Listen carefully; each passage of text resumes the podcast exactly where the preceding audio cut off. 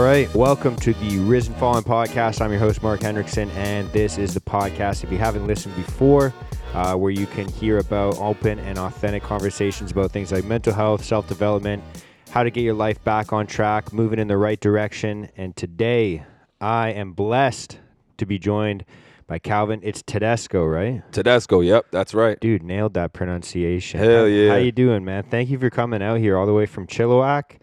We're Bro. in um, Richmond for those of you that uh, know about the Lower Mainland here. If you're from Vancouver area, but thanks for coming out, bro. How you doing today? Hell yeah, I'm doing good, man. Yo, everybody who knew I was coming here was like, "Don't go there.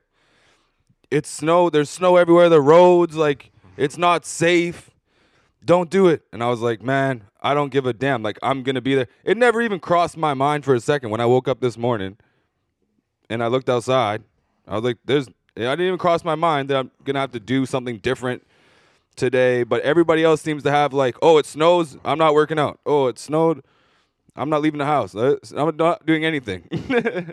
Yeah, man, absolutely. I uh, I always find a way to get it done. Like when it first started snowing out here, like last week or so, I'm like, yo, this is where I thrive. Like I'm going for a run. I know I'm I'm like, I know I'm able to come home and get like a warm shower. I'll fucking be able to warm up. Like I want to go for a run. I'm gonna throw a podcast on and just go for a run and get out there and get cold, man. That's tight, yo. That- That's a good point, man. Like we're blessed. That's one of the things that trips me out the most. When it gets really cold, I just look around at like people who are outside, like living outside, and I just think about like soldiers in the military, or I think about people that have to work outside.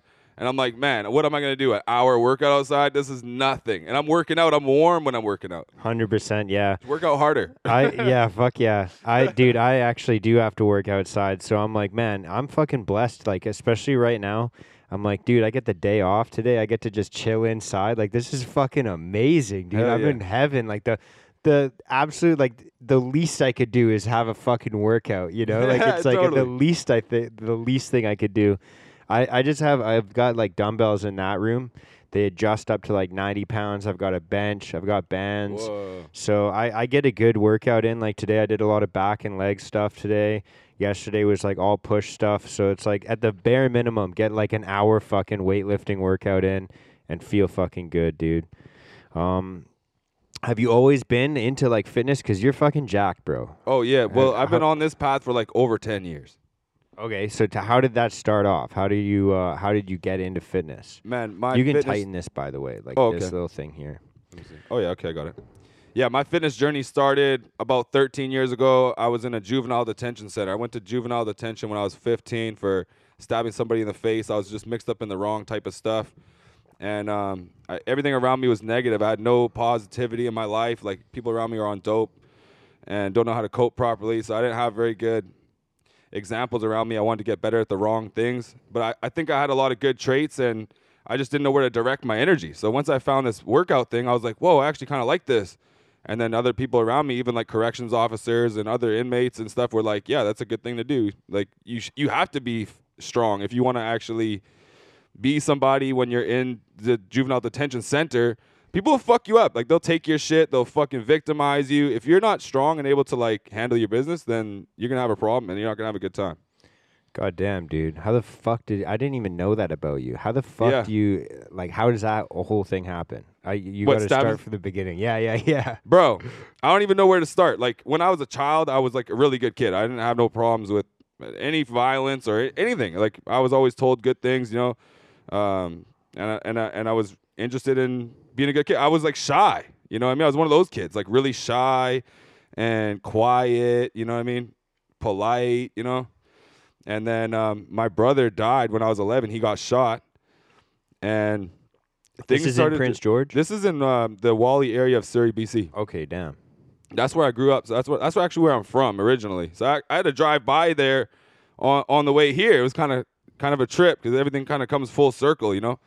Um, I haven't lived there in like many many years, but anyways, um, after my brother died, it kind of threw things in a bit of a spiral because the adults in my life don't really know how to cope properly. That's why that's a big part of my message today is like positive coping strategies. But and there was a lot of drugs and crime and violence introduced into my life in the upcoming years. Like I wasn't really into drugs it was actually my family that told me like, don't do drugs. Drugs are bad. If you ever do drugs, I'm gonna beat the shit out of you or something.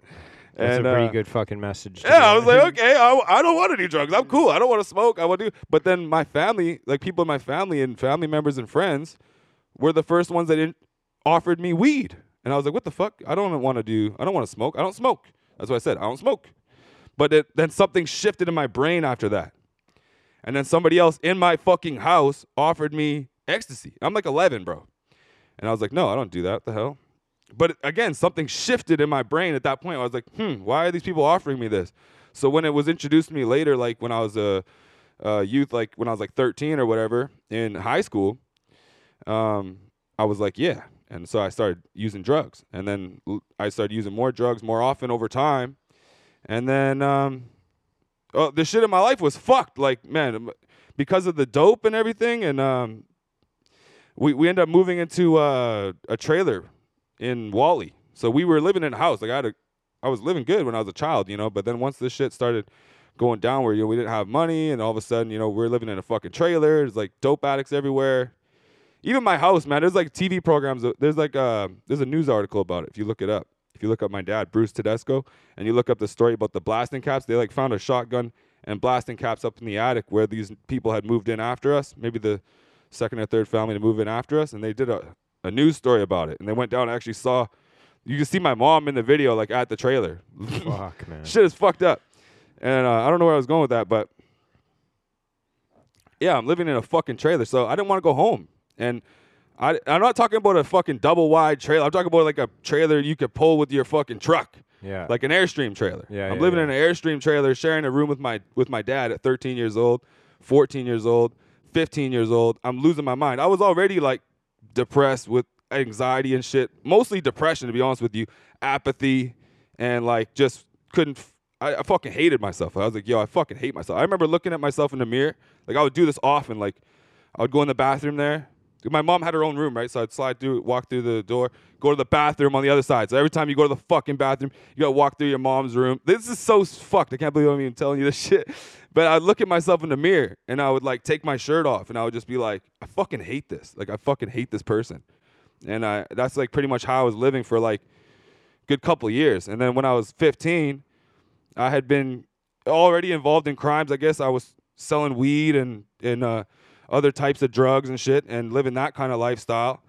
And but just like street shit. Like I was on the street at 15 around all those people in Whalley. You know what I mean? And then uh, I think because of some altercations I had previously, I had started packing a blade, and um, the, the the altercation I got involved in I actually went to jail. Had nothing to do with drugs or crime or anything. It was just somebody was beefing me in the mall, and uh, they were kind of like picking on me. Actually, it was it was a full grown man. Like he had no business fucking with me. It was just a misunderstanding. Some kid I was with had spat over the railing, I guess, and then it almost hit him or whatever. And uh, I didn't even know that that had happened. I just like this guy was walking up. He was like, "You want me to come up there?" And they started talking shit. And then one thing led to another. Ended up stabbing him, and then ended up in jail for that. And uh, it's, it's a trip, man. But it, it was kind of the best thing that happened to me because jail introduced me to like structure and like I had I had my own room. Like that's a big deal to me. I had my fucking own room for the past few years. And then introduced me to working out. I'm eating three meals a day. I got clean clothes on all the time. And uh, I had some beef in there when I first went in there, so it was difficult for me, but it just strengthened me up because I was like, I got to work out harder because I got to be stronger. Yeah, I had nothing to do with like I want to look better. It had nothing to do with I want to pick up girls. It's like no, I need to be strong because I need to be able to like handle my business. You know. Yeah, protect yourself. One hundred percent. That was Yeah. my that was my original dedication to it. And then also, after a while, I noticed it felt good, and I was like, I like this feeling, and I'm doing something positive, and I like it. So I just kept doing it. Wow, man. There's so much fucking shit in there that I'm like, what? Like what? Like what is going on that I want to unpack there? But it's like, uh, I think I think the biggest part of that message is that there's so many people that can relate to exactly what you said you're feeling when you like go into the mirror and take your shirt off and look at yourself and you're like, I fucking hate this. Yeah. Like I've been there so many fucking times. Like, dude, I've been there in the past year where like I, I remember like distinctly there's like probably four, five, six months ago. I usually sit around like 190 pounds, 200 pounds.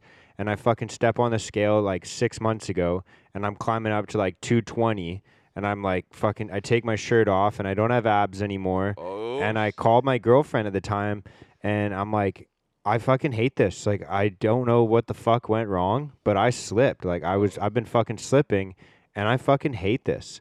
And I don't like the way I feel. I like, I feel gross and heavy and flabby and like soft and doughy. And like, I fucking don't like this. Like, I can see it bleeding into other areas of my life, like my relationship, my work life. Like, I'm just getting lazier and complacent, and I fucking hate it and and like it's starting to f- impact me mentally now.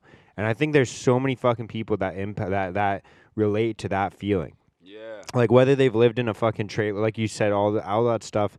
Like whether they've been there before or not. I think everyone can relate to like just like looking themselves in the mirror, being like, "This isn't who I'm fucking supposed to be." Right. That's Like- exactly it, man. How did you kind of get from like going? Because you seem like you've got your shit figured out right Oh, now. yeah. So like, how did you fucking transition from like being in fucking juvenile detention to like where you're at now? Like, what was the the catalyst that kind of helped you out? Man, it was like a cascade of events that could not have been planned. It's just, it's kind of trippy, but I can even picture where I'm standing right now at like, I'm at the Surrey Central bus station as a youth. Maybe I'm 14 or 15 years old at the time. And I just knew in my heart that I'm not doing this forever. I just knew it. I, I don't know how the fuck I know that. But I just remember standing there and just being like, I know I'm not doing this forever. Because I was living my life in a bad way. I didn't like that I was using drugs. I knew what I was doing is bad, and I didn't. I didn't want to do that. Mm-hmm. And I, I don't know what was driving me to do that. Maybe it's just that's the situation I was in. That was my environment. I didn't know how to change my environment. So how how did you go about changing that? Like, obviously, it was kind of forced upon you for a bit in your life, Yeah. for sure. Yeah. But- Yo, so this is the trip. Like I don't really I can't fully grasp it, but maybe we'll come to a conclusion here. Because I stood up for myself or, and I did what I said I was going to do. I told this guy I was going to stab him if he didn't leave me alone. I stabbed him. I went to jail. Went to jail. Something positive happened. I got introduced to working out. It's like I like this thing. This is positive, and I actually like it. And people are saying this is a good thing. I'm like, okay, I actually like this, and it's good. so before, the stuff I wanted to get good at was like stabbing people and like selling drugs, uh, and I wasn't really good at any of those things anyway. So fuck. You were But good yeah. at it once. Yeah, You- yeah. you- I, I was getting better. But anyways, um, I, I just pursued that. I just continued going that direction, and then Uh, other things started to come into my life too. Like I brought my. This is a huge story. This is an important story. I brought my report card back to the unit one day. Like these youth, man, you would think that they're like the worst of the worst, right? Like on the street, there's some pretty fucking bad kids out there, bad in a way that they're just like living their life all fucked up mm-hmm. in the juvenile detention center, these kids are operating at a fucking high level. Like you still have those like street kids or whatever down there that you know they got no you know life skills or any- anything. They can't do shit.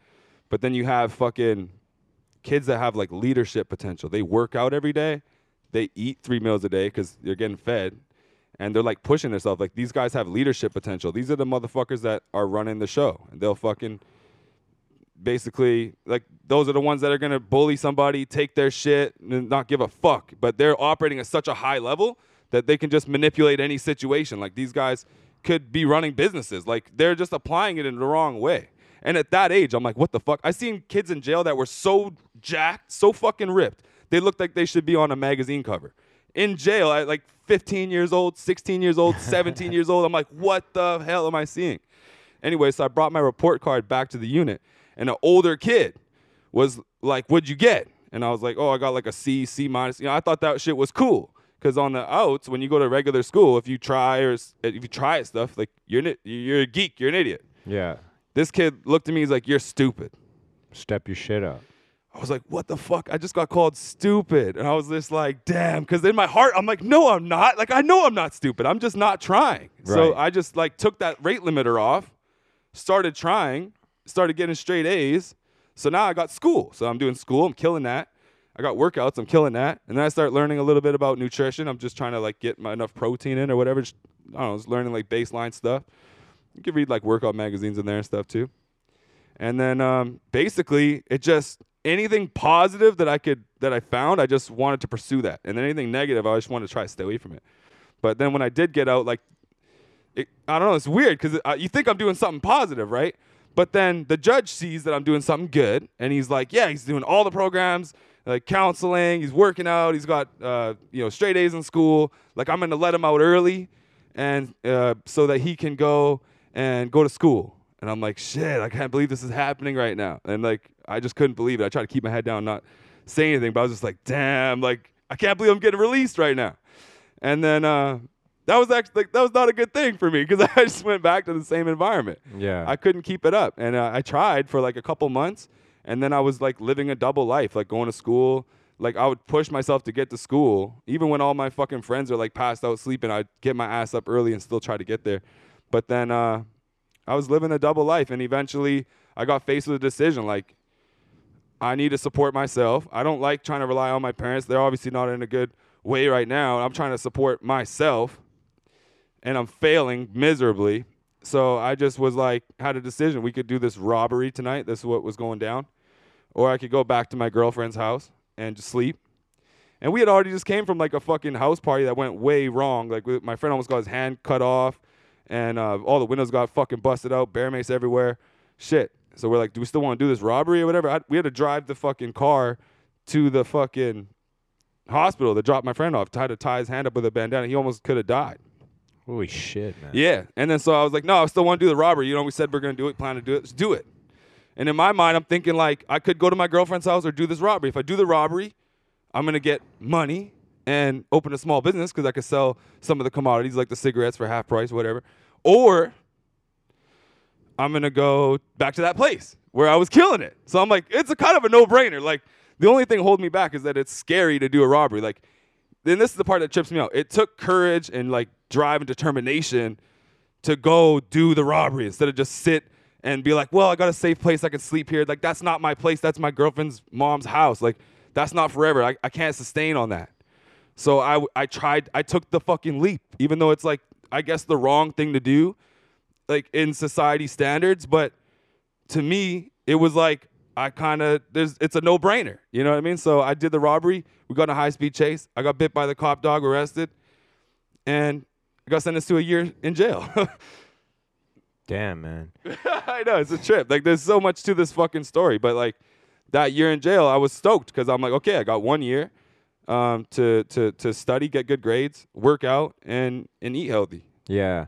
And it's so common, man, as well. Like you hear about how uh, like it's like um people coming out of the military and people coming out of institutions where they like they they have all that structure, all that discipline of like, okay, this is when you get up, this is when you eat, this is when you can go work out, this is when you fucking, you know, make sure all your shit's clean, make sure your laundry's fucking clean. Like I've heard so much so much different stuff about, you know, the similarities between the military and institutions like that, how it just like breaks you into discipline. Like you have no option. Like you'll get chastised by everybody around you. Like pick Yeah. pick your shit up.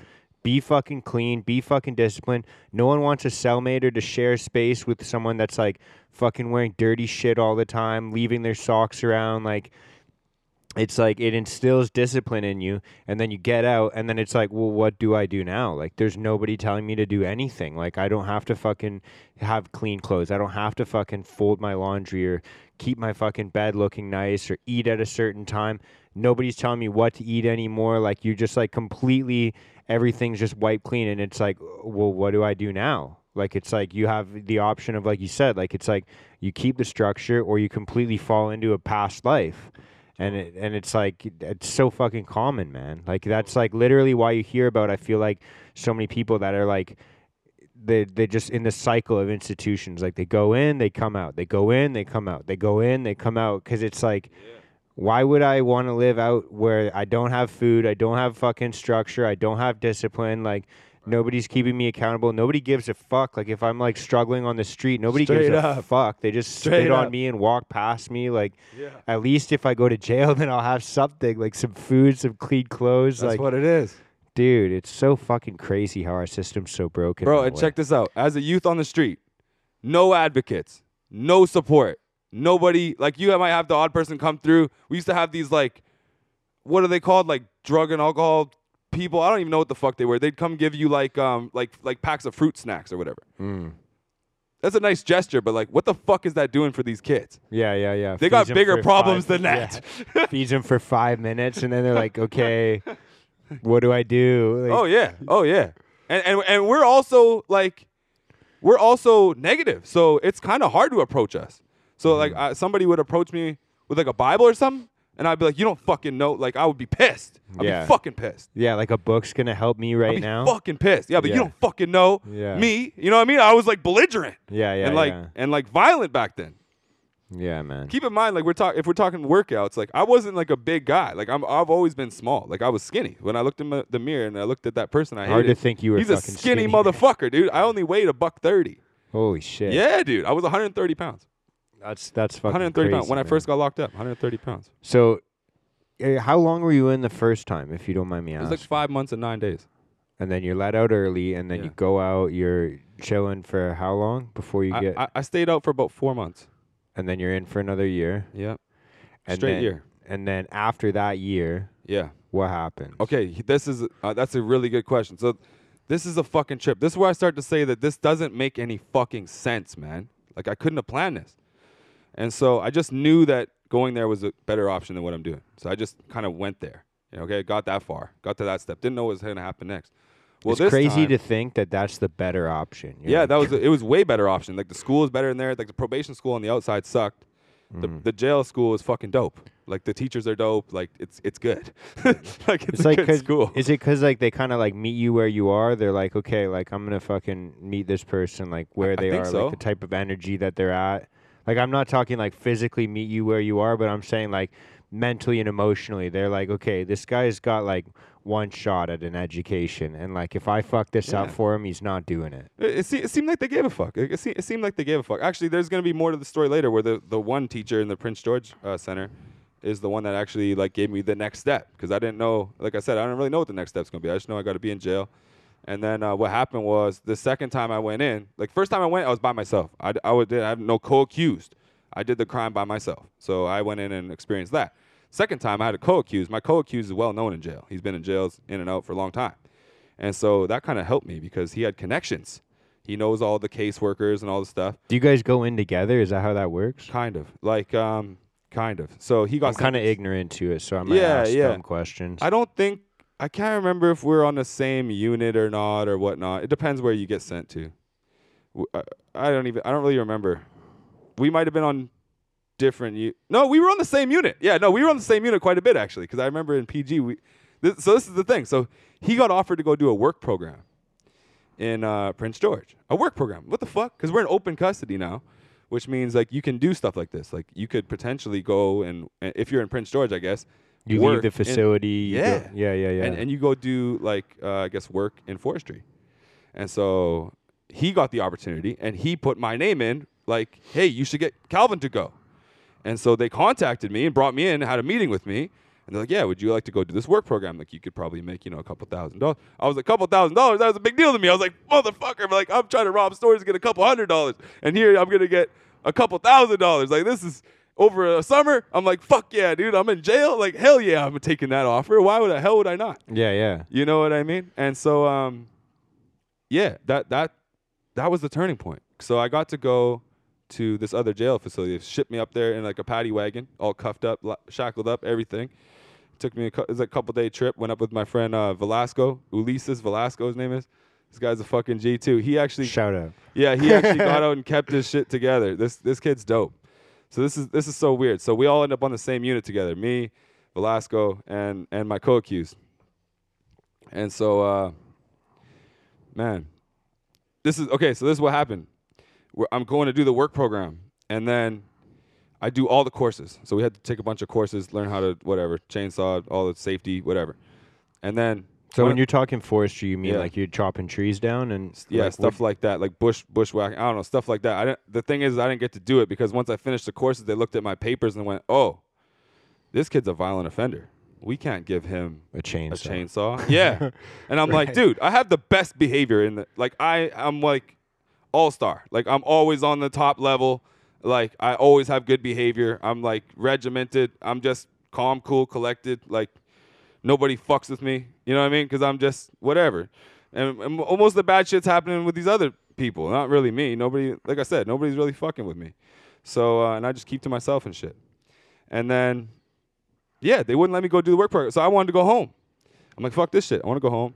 My co-accused is a straight savage. He's like victimizing people, uh, making them pay him canteen, like buying protein bars and shit. Like he's a savage. He's like setting up fights and shit. He, he's fucking crazy. So, so this is what here's what they told me when I went up there. Like, hey, look, if you don't have good behavior, you know, you're gonna have to stay here.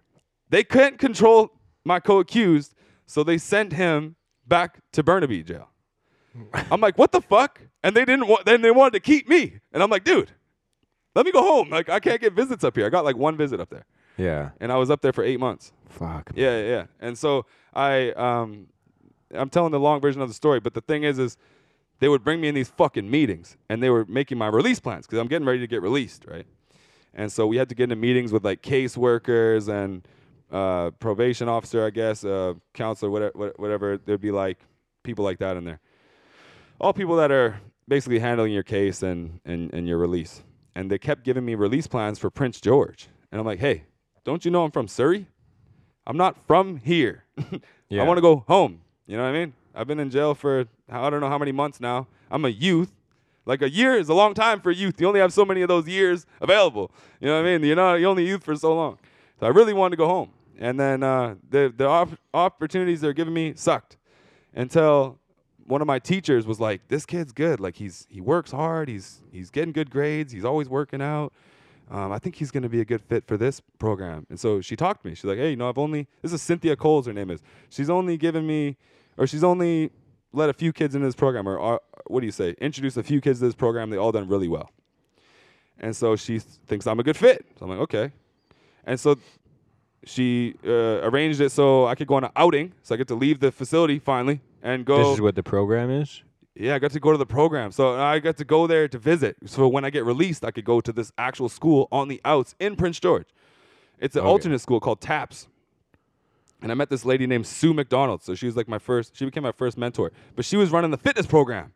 And she was like, Yeah, we go for runs at like 7 a.m. and talk, talking about all the stuff we do in the fitness program. And I'm like, Yeah, that's what I want to do. What do I need to do to go here? I'll, I don't give a shit what I have to do. And I had to go to another program. So when I got released, I had to go to another program that was almost like I would call it a halfway house for youth. I don't know what they call it. They might have a different name for it. Right. But like anywhere where you're not allowed to leave the house when you want, you have to wait for someone to take you out to go to the gym.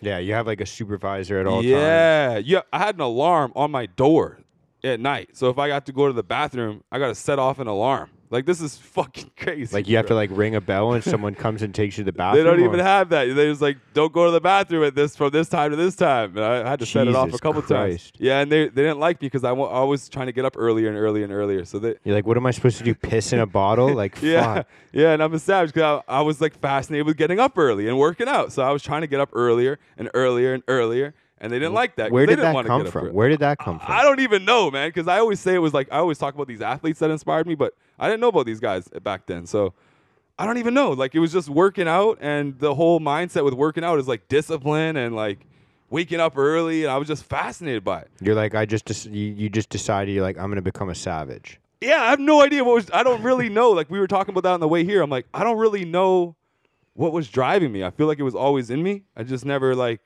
ha- had someone like like that fire, like that spark, so I could get like just unleash it. Like it was always in there. All these good things was in there. I just didn't know. Yeah, didn't have a place to put it.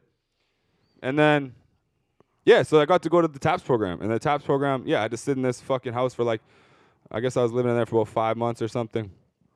Uh, God bless though, because you know what? I wouldn't have been able to do that school program if it wasn't for them. And if Cynthia Coles didn't come check on me every so often, like I wasn't gonna make it. Like I was like, take me back to jail. I fucking hate this place. I want to go back to jail. Fuck this. I was pissed. Like I was belligerent, mad, working out like a savage, and just fucking.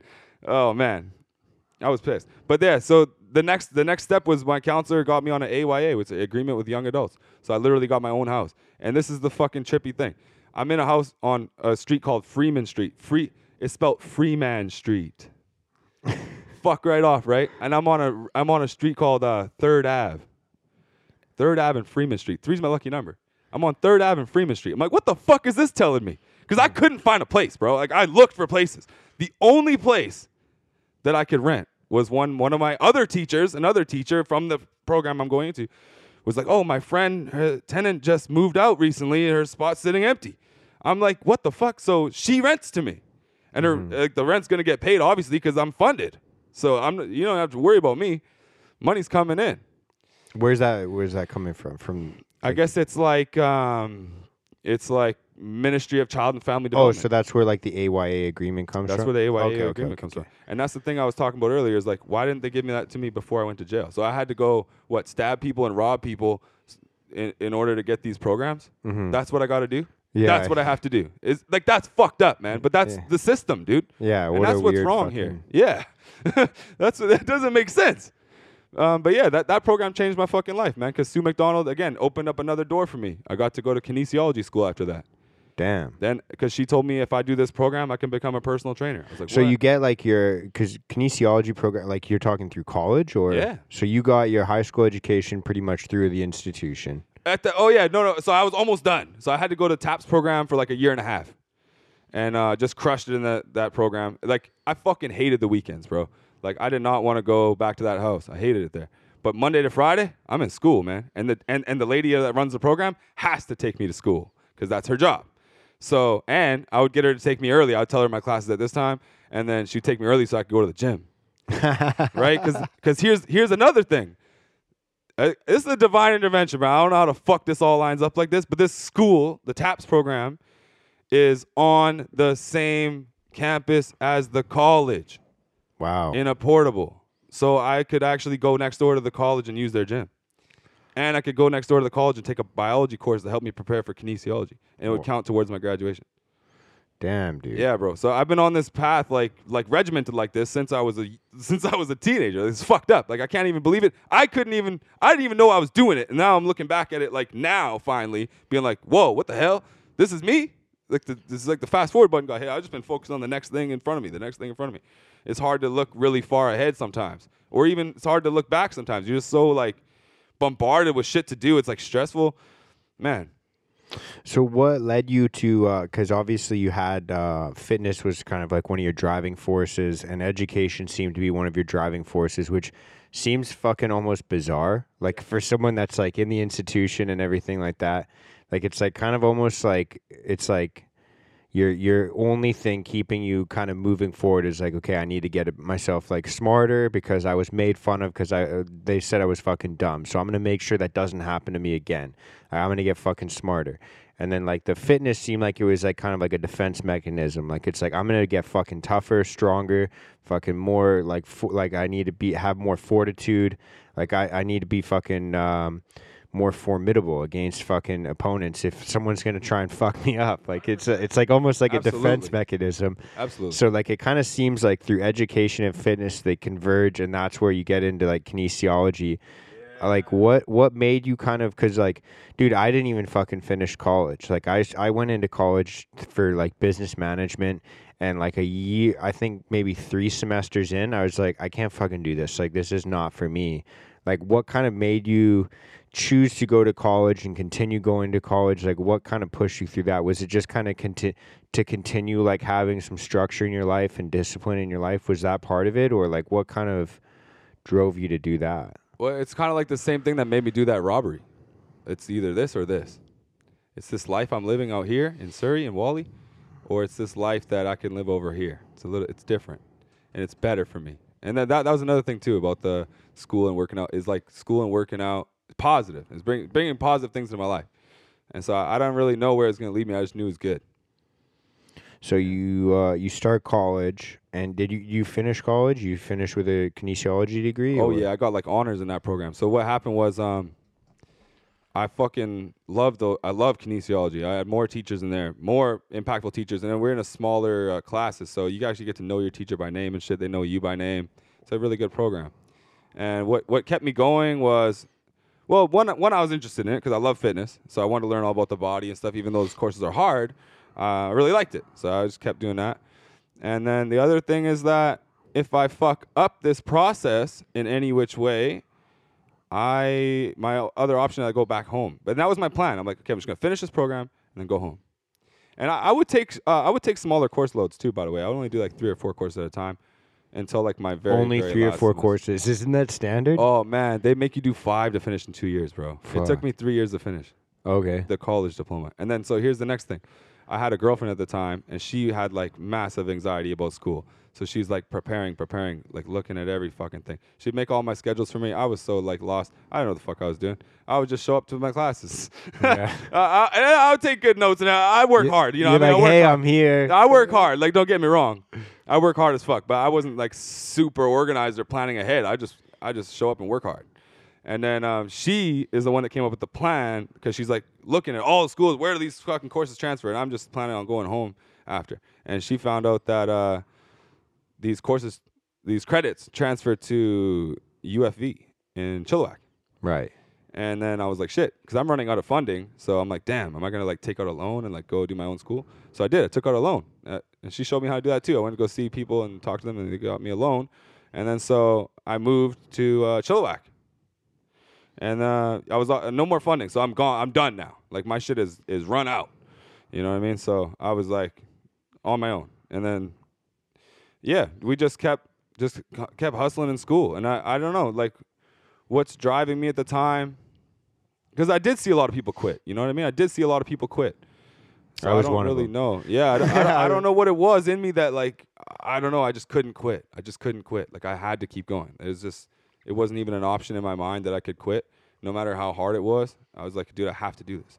Cause like that is my option is to go back to where I was. And then on that process too, like I always thought, you know, Surrey would be there, but my dad fucking dies. Like he dies in the story somewhere along the lines of like college. So like my home life, going home is not even an option at this point. So it's like I have to do this. Like I have to finish this. There's no going back. Fuck, man. Yeah. And, and I got certified as a trainer anyways after college. So I'm certified as a trainer and I'm working as a trainer. I was always working as a trainer a little bit, but now I'm actually like a certified trainer in uh, UFV in Chilliwack. So I started building my business out here or out there. And then, uh, yeah, so my whole life was wrapped up in fitness. There's nothing else. And I'm also competing in sports like boxing and shit, stuff like that. Wow, man. So you you um finish like the first two years was it in PG, and then Yeah. you come out after that. That's like a diploma, and Yeah. then you come out to UFV and you like get a degree there, Absolutely. and then after that you get certified as a personal trainer. Absolutely. And so when you start as a personal trainer, are you working in like a commercial gym, or you just working in like a you're like self-employed, Oh, doing yeah. your own stuff? Like what kind of how did you get into like doing? Like was that like your first official job? Were you working other jobs other than that? Oh or- yeah, I, I worked part time. Like there was one time in my life where I had a part time job at like a furniture store, a part time job at a gym, and a part time me working on my own business.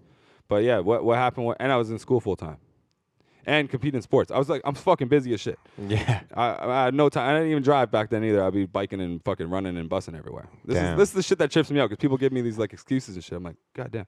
But um, what was the question again? Well, like uh, like when you first started training people, like was it like Oh, in yeah. a commercial gym? Were you working other jobs? Like I was just kind of curious about that, like how you got started with your running your own business. Yeah, so what happened was I got certified as a trainer after my diploma program. So when I went to go get my degree, I was just like, cool, I can start working. And I used to go into this gym called um, Anytime Fitness. I actually specifically wanted to move in that area so I could go train people out of that gym. I went to do a drop in there when we checked out the house and checked out the school. And I was like, okay, this is the gym I'm going to work out of. I'm going to live right around the corner so I can walk there, I can walk to the school. Everything's in walking distance. I'm like, okay, this is what I'm going to do. So then I would go into that fucking uh, gym like every week. And I would talk to a guy named Joe Porter. And I'd be like, yo, I'm uh this is the deal. Like I have a diploma in kinesiology. I'm working on my degree. I'm certified. I need work. Like what's what's up? You need you need some help? And he's like, nah, like we're good. Like we got pretty much everything on lockdown here. No no problems. I'm like, okay. And then I, out of these books, guy, I was already reading personal development books like since I was 17. I came across that in jail when I was 17, and I was so I've been reading these books for already f- several years. And uh, you know the persistence, like go back the next week. So I'm like, well, go back the next week. I learned that from a book. So I just go back the next week. Hey, what's up? You need work? Because I know, hey, even if he says no, at least he's gonna be like, this guy's fucking driven. Like Yeah, he keeps yeah, yeah. showing up. So I would come back the next week. And I'd come back the next week. No, no, no. You're like, yo. I'm gonna train people in your gym, so it's really just about like if you want to cut or not. Yeah, Like- really, really. Well, no. So what happened was one of my I made a friend at another gym uh, at the Cheam Leisure Center, and uh, his is David Cozier. This This guy's fucking dope. He's actually one of the realest motherfuckers I've ever met. Anyways, this guy here introduced me to a workout park. That you know, a lot of people in Chilliwack didn't even know about this workout park that lived here for years, I'm new. Is that where I see you on your Instagram stories doing Yeah. pull-ups and shit? Yeah, yeah, yeah, yeah. Okay, I still go there. Sick. I still go there. So yeah, I went there one day. We worked out together, and I was like, man, I could totally like, I think I could train clients here. I was just thinking about, man, I could train clients here. And then I got home and I was like, hmm, like man, you know what?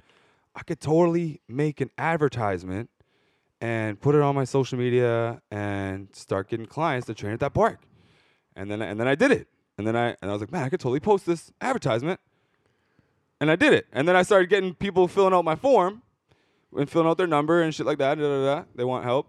I was like, dude, I could totally call these people, book sessions at that park. So I did. I opened a whole business over the summertime when I wasn't in school. I trained people in there all fucking day in the fucking blistering heat. I would get mad sunburns, man. But yeah, I would train people there all day.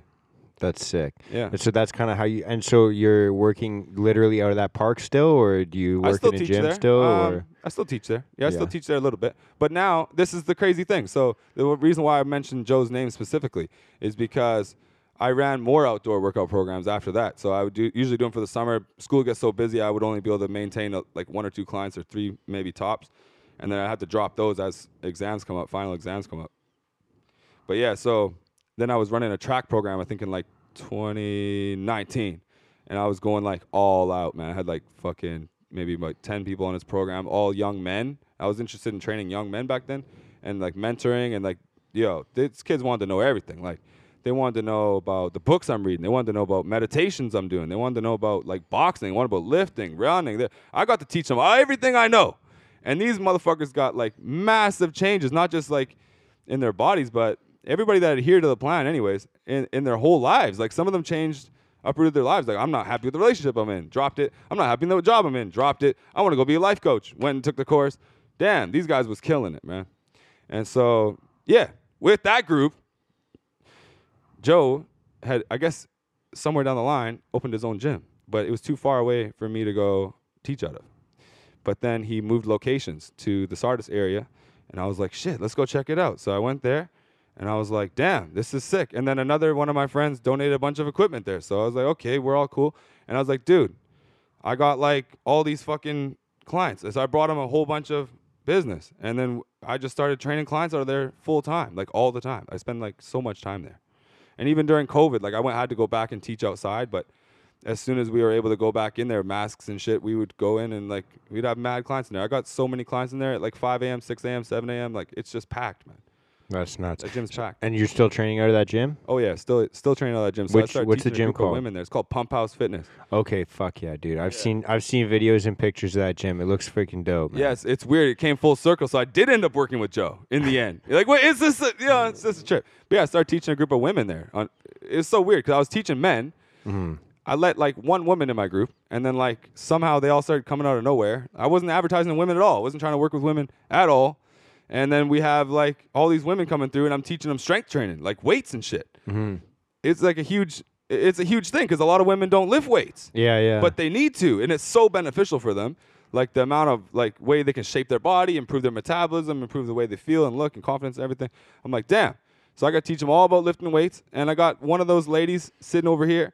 She lost hundred fucking pounds on my program, and again, she's one of those people that just followed the fucking steps. Like a lot of people will see it and not do it, or like they don't use me as a resource as much as they should. Well, she took full advantage. She lost 100 pounds and then started getting strong as fuck after that. She's one of the strongest, fittest people I know. And that's from no workout experience and being over 200 pounds. She was like mad overweight.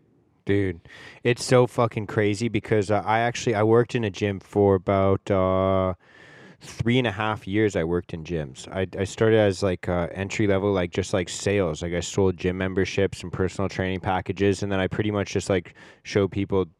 Like I basically, I would joke and say like I was like a fitness consultant. Like I would basically like someone would come into the gym and they'd be like, okay, like these are my goals. This is what I want to do, and I'd basically just sell them a gym membership and then a training package, and then I'd refer them to a trainer, and then that that that trainer would just take them as a client, and it would be like on to the next one. Like that was my job basically when I first started, and then I moved into like management.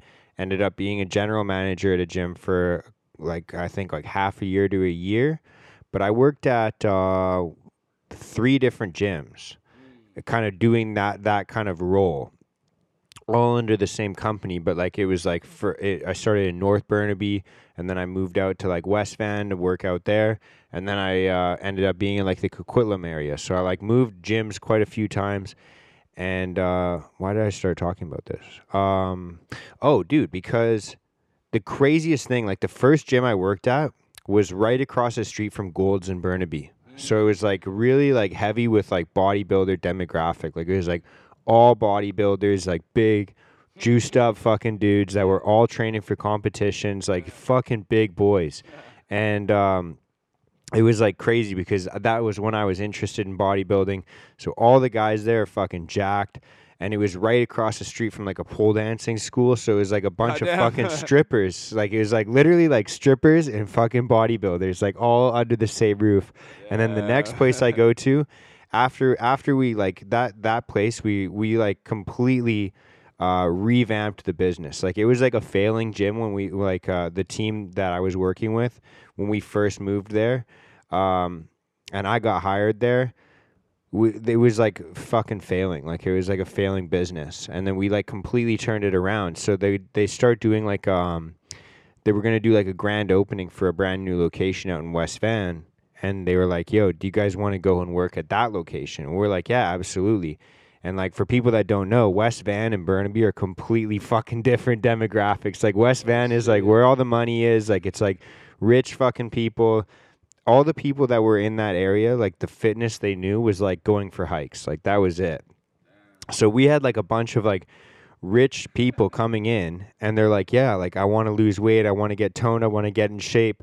So I'm going to do spin classes, I'm going to do cardio, I'm going to do yoga and we're like we need to set you up with this personal trainer. They're going to teach you how to lift weights. And we had so many fucking women change their lives because they're like, I had no idea this is actually how you do it. You know what I mean? Yeah, like it's, it's like untapped potential for them. dude it's insane it's so crazy when you see especially like women when they get older and um their bodies start changing like having resistance training is like the only way to stop like you know um their bone density decaying like so many different things like having resistance training in your life is so fucking important it's literally like what i think is the foundation of fitness whereas like other people are like i need to get in shape before i lift weights it's like no. Lifting the no weights sense. is gonna get you in shape dude it's so crazy did you have resistance like because you said that once you started getting female clients you're like okay we're gonna start lifting weights did you have resistance where they're like no i don't want to get too muscular i don't want to get too bulky like i just want to do cardio was there ever conversations like that Oh, later on, yeah. The first three ladies I had, like they just had full trust in me, so they, they did really well. They're probably the best, best performing clients. Some of the best performing clients I've had, and uh, yeah, they just had full trust in me. They, they didn't really know much about lifting. I think one of them, she's probably one of the strongest ones we got now. Her name's Alicia. Uh, she was maybe a little bit skeptical because she's been doing cardio classes and stuff like that, which included some resistance training and circuit training, but she never done a properly structured strength training program and she also had a really badly injured shoulder, so she couldn't lift her shoulder or arm past like shoulder height without excruciating pain. So because that's have where your kinesiology Yes. comes in that's where that helped me big time. So I was like, oh, okay, I know how to I know how to deal with that, I know how to work around that. And then just made sure she's been to physio and whatnot. And okay, what's the physio say? Okay, I can work with that. And then so we just started progressing from there. Just do some light band exercises as part of her program. But what I was what I do that the physios weren't doing um, is teaching her strength training. So I teach her how to squat and teach her how to do some rows. There's a lot of stuff out of the question. She can't bench press. She can't deadlift because she can't hold the barbell without pain. She can't, uh, you know, overhead. Nothing overhead you can't do. And we just slowly expand her ability to do more stuff. Because with isometrics, you can strengthen the joint angle 10 to 15 degrees in each direction. So if she has an injured uh, joint and she can't lift her arm up past shoulder height, well, I can strengthen it. I can strengthen that range just by hanging out just below there. And then I would do that. So I would start doing that, and then I'd slowly lift it up. And I'd slowly go up a little bit more, a little bit more. And then slowly, hey, why don't you try these light dumbbells? See if you can press those. Oh, slowly, hey, why don't you try this? See if you can pull this down. See if you can press this up. And she'd just slowly expand her horizons. And there was like a lot of ups and downs. Like there's some days where her shoulder was just giving her grief. She fucking go home, feel like shit. And then, you know, there's good days. I always say, to hey, there's good days and bad days. Sometimes she had good days. Man, she learned a new exercise. She could do it safely, no pain. Fuck, she feels great about herself. She had a new PR. Fuck, she feels great about herself. She became one of the strongest women in our group. Like she still is. She's still one of the strongest women in our group. And she was actually the first one to bench the big wheel. So that's like the 135 bench press. Yeah, yeah, yeah. That's a big deal for these ladies because you know the guys all bench the big wheel. They're trying to get two and three and four wheels or whatever. But the the females want to bench the one wheel. It's a big fucking deal around Yeah, the gym. yeah, I don't yeah. know, man. It's a, it's a big deal for them. And so she was the first one to do it, and she had the injury, so that was just crazy. That was really cool to see. And she could do like chin ups, pull ups, all kinds of shit now. Damn. She could do everything. She, she's next level, dude. I still remember the first time I stepped in a gym. It was um community center gym with like three of my buddies. You know, like you're like 13 or 14 years old. And like I grew up playing sports, so like the first time I wanted to work out was like I just want to be stronger in rugby. That was like my main thing growing up. And uh, I get under a bench, and I I have like 135 on because like when you're like 13, you're like that's just where you start. You know, you're like okay, I got this, and I unrack it, and I'm just sitting with it and I'm just like fucking shaking. Like I like literally couldn't balance. And I go to do one and I just start tipping to one side, dude. Like it was the most Oh, no. humiliating thing ever. It was like, man, bench pressing is like it, when you first start, almost one of the scariest things. I feel like it's like, fuck, man, it was so humiliating. Oh man, I uh, is that like um, because I I've watched like different videos of you training on your Instagram. Like you seem to do like a lot of calisthenic oh, stuff. yeah. Like what kind of workouts do you normally do now? Like like compared to like when you first started. Like how did you get into lifting? And like what are you oh. doing now? Good question. Well, when I was in juvenile detention, I was always inspired by calisthenics because we couldn't always control when we can go to the gym. Well, we can't really. It depends on when the program is. Right. Some units you get to go more than others, depending on how everything's structured. But you always have a floor in your room, so you can always do push-ups. You can always do squats. You can always do abs. And so, no matter if you want to work out, no matter what program is getting offered that day, you could do it. I even learned how to fill up bags of water and do weights, uh, lift lift bags of water. You just get like a garbage bag, fill it up on uh, with a sink, and then lift that. Fuck. Yeah, water weights. People's fucking excuses just Yeah. flying out the window right yeah, now. yeah, big time. That's why I'm all about that. I'm like, man, I don't even know. And I, I've been quiet about it for a long time sometimes with these people's excuses, but lately, man, I'm just like, nah, I'm not having it today. yeah, fucking squash them all. I love that, dude. So you get you get like bags of water. You're doing like mainly calisthenics. Is that like how Yeah. you've like always lifted? You're not doing like big fucking like 400 pound deadlifts or squats or anything Oh, like that. I do that too. Yeah. So what happened was, um, I've done a lot of everything. Like w- in juvie, we didn't have barbells or dumbbells. so it's- what would you have for fitness So equipment? when we go to the fitness program, um, we'd have like cables, so you could do like rows, curls, press downs. We'd have some machines. You could do bench press machine, overhead press machine, depending what the Like the weight selecting facility had. machine. Yeah, pin yeah pin loaded stuff. Yeah, all, yeah. all pin loaded. Everything's pin loaded basically, and uh, we just get down like that. And then I would learn from other inmates, and I would learn from corrections officers. So the corrections officers were always pretty fucking built. Like most of them are pretty fucking built. Yeah, I've never met a small corrections officer before. No, most of them are fucking built. There there was one guy that impacted me that he wasn't even like a super influential guy or anything. He was just a corrections officer. And I guess looking back, I didn't really know at the time, but he was into CrossFit. And I, I didn't even know what the fuck CrossFit existed or whatever. But what happened was I was into lifting weights and then I went to the track and I would try to run around the track. And I used to smoke, so I could barely run one fucking lap. But over time, I was able to run more. But anyways, I asked this guy, I'm like, hey, like, is it okay to run and lift weights on the same day? And he was like, yeah. But here's the thing. Absolutely. yeah. Absolutely. But here's the thing. I'm talking to a CrossFitter, right? What if I was talking to a bodybuilder? Maybe he would have been like, "No, that's gonna ruin your gains, bro. yeah, don't do that." He's like, or a minimize the cardio. Don't do cardio. Don't even don't even do that shit. I, so I just didn't know, and so I would work out as much times a day as I could. I would lift weights. If I got to go to track that day, I'd run the track, and then uh, if not, then I wouldn't. But if if I was able to, I'd work out as much as as many opportunities I got. Sometimes we get to go back to fitness later. There's one one uh, CO that sometimes would bring like certain kids to do another lifting session. He'd try to put two blocks together so we get like an hour and a half. He was really into bodybuilding, right? So he'd try to get us in there like that. And then uh, I'd go lift weights there too. So if I even if I lifted weights earlier or ran or what, I don't care. I just want to go to the gym. I want to get off the unit, go do something. Yeah. So I'd do whatever. Yeah, man. I it's it's funny, dude, because so like the last gym that I worked at was in the same building as a um, RCMP office. Oh, where? Like a cop shop was literally right downstairs. So we get we get cops coming in and like they'd be uh, like joining the gym, and they'd they'd um we even had like a discount for cops so that they could come in and just train. Oh. But they would never want people to know that they were cops, obviously. so they would always come in like very inconspicuous, like hat pulled down. Yeah, like super low key.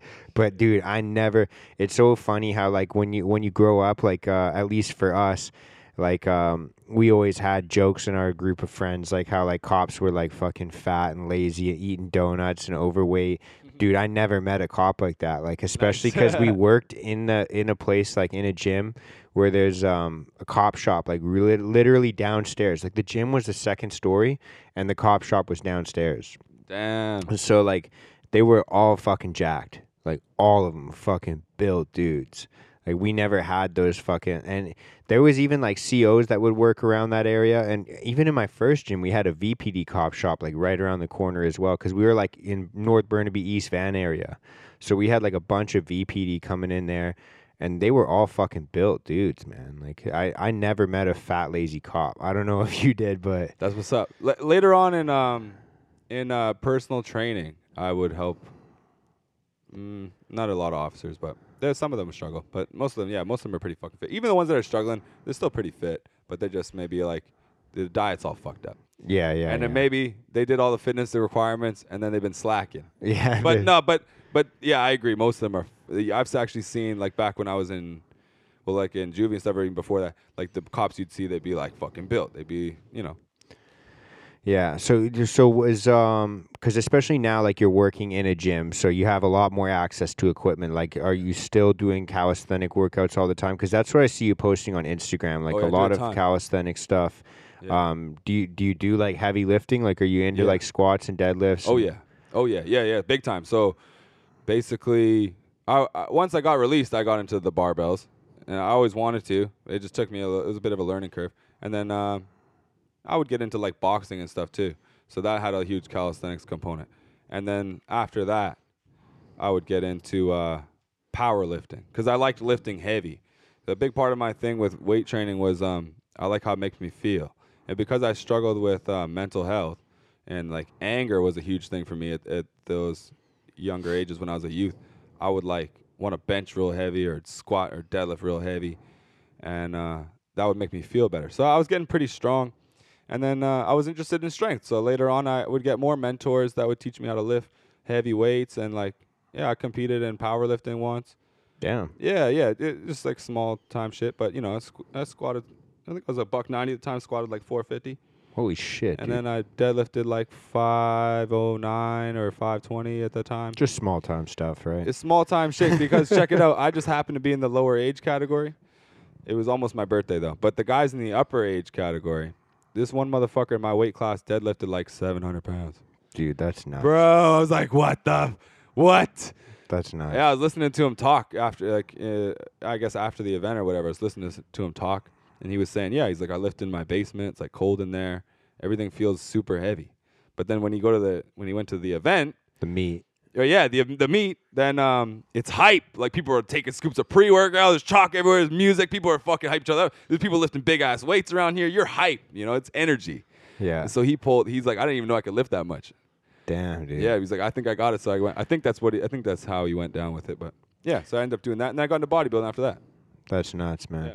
So where along the lines? Because you said you were struggling a lot with like anger and mental health, and that's Oh, yeah, obviously, obviously, like, um, it's something that I've struggled with as well. Like I talk about it all the fucking time on my podcast.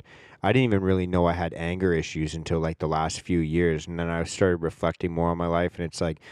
Yeah, all those times you put your fucking hand through walls, all those times you scream at Yeah. people, getting fucking stupid fights, like it's like such a common thing. I feel like it, with uh, with men, um, like when did you kind of start to recognize okay like i've got some issues going on with my mental health i've got some issues going on with anger like obviously there's red flags going left right and center but like when did you kind of start to realize like okay i think i have an issue i need a bit of help Oh man, I I known it since I was like a young age, man. I've been doing counseling since I was like twelve or something. So I had uh I, I don't know, I guess anger or something. I don't know. I went to see a counselor when I was twelve at school, helped me through some things, and then so I had a good experience with counseling. So then later on, like my dad was so opposed to it. He's like, "Don't tell nobody about your problems." Da da da da. But what my expe- my experience with counseling was good. So that I've actually forgot about that. That was a huge part of my life for biz counseling. I haven't been doing it for a bit now, but um, yeah, I continued to have counselors. Like when I went to jail, you'd have counselors. Mm-hmm. So I always had a counselor. I had a drug and alcohol counselor. I had uh, just a regular counselor. And then um, when I went to the Prince George jail, I got another counselor. It took me a while to get you know break in or whatever, but then uh, then he became like one of my closest people. And then even when I got out, I would go to his office outside because he had an office um, on the outs too. So I'd go see him every week for like years. So he's like my main dude. And then uh, I always knew I had a problem with mental health. So I would um and I was aware of it even in juvie. So that's why I had such good behavior, man. Like I would know, oh, I'm feeling angry, I got to go work out. And so I would work out like fucking intensely cuz I was mad, like a lot. So I worked out like really fucking hard, man. It wasn't like um I'm just working out and feeling good. I'm like, I got to get rid of this energy. Like, I'm fucking on the ground, just like, bomb, bomb, bomb, like hammering out these push ups. And then when I go to the gym, I'm like, beasting shit out. Like, once I got good at working out, I had to push myself hard. And I would see other youth do it too. And that was one of the things that inspired me was I seen another youth and you could like see the pain in him. Like when he was doing his rows on I remember watching him on this cable stack. I'll never forget it. He was lifting some heavy ass weights. He had someone spotting him and shit. And he was just like like I could just hear him like ah ah and he's like lifting these fucking weights and like with the utmost intensity and you could like see the pain in him. You know what I mean? And I was like, but he was like using it. And I was like, damn, like that's cool. And then uh, yeah, that was like that really helped me. And then later on when I was in like college and shit, or not even college, when I was in that TAPS program, like I hated my home life uh, at the time. And so um, yeah, I would work out super hard, like just to just to mitigate that. Or if I had any kind of anxiety or uh, anger when I was in school, like throughout college, university, I go straight to the gym and fucking hammer it out. Even if I was only like, even if I already worked out earlier, like this is the thing. If I worked out earlier in the day and I'm have a fucking uh, an episode, like I'm starting to get fucking angry, I would be like, I'm, I have to go to the gym. I have to go to the gym. I get to the gym, like intense, man. Like some days, I remember one in particular. I went straight to the squat rack, put three plates aside on the shit, and just started hammering out squats. I'm talking like no warm up. I just walked in there fucking fuming, and I'm like, fuck you, fuck you, and I'm like lifting these fucking weights, like hammering them out, like rep after rep after rep. And like people in the gym must have thought I was fucking nuts. I got like spit flying out my mouth. I'm fucking swearing at myself, and I would just do that over and over and over again until I felt better, and I would leave. Hell yeah, man. so it was like, uh, was it always like kind of uh, like fitness was like kind of your your way to vent out that anger, Absolutely, that bro. frustration. That's why I worked out so much. Like I, there was a point in my life where I worked out five times a day. That's insanity. Yeah, man. as soon as I got out of um, once I got out of that program and I got into my own house, I was like, oh my god, the floodgates have opened. like I'm signed up for boxing. I'm going to the gym every day. I go run in the mornings. I tried to go swim if I could. I had a TRX at home. I tried to do that workout. That's five workouts. That's nuts, man. I would try to do like sometimes I do three workouts, but some days I do five. Sometimes I just do two, whatever. But throughout my whole training career, I've done two a days, three a days, like crazy shit. Yeah, yeah, yeah. And so when you start doing, because obviously that's a pretty, like, I think that that's a pretty solid uh, addiction to have or a pretty solid coping mechanism to have. Like, when you're going through counseling, were there any other, like, uh, coping mechanisms or, like, ways that you could kind of uh, deal with the frustration, the anger, the any other mental health issues that you had? Like, when you went through counseling, did they give you other tools that you could use? Yeah, man. Like it's so. I try to think of some that off the top of my head that I still use, but some of them would be like context dependent, I guess, and some of it they would just be educating me on stuff. Like um, they tell you about the something. There's like a tree, man. It's like an emotion tree or some shit like that. You right the you got the emotion, but then you got like that's like the branches, and then you got the roots, like what's what's causing it, something along those lines. That was kind of cool. So you realize that your emotions aren't like I don't know. That's that's not the real thing that's happening here. Like there's something underlying, or um, a lot of it might come down to like one root cause emotion, like uh, like sadness or something, or or or something along those lines. But yeah, a lot of uh, other ones like preventative measure, like proactive measures, like writing in a journal. So I would write in a journal a lot. I have like stacks of journals. I would just fucking write and write and write.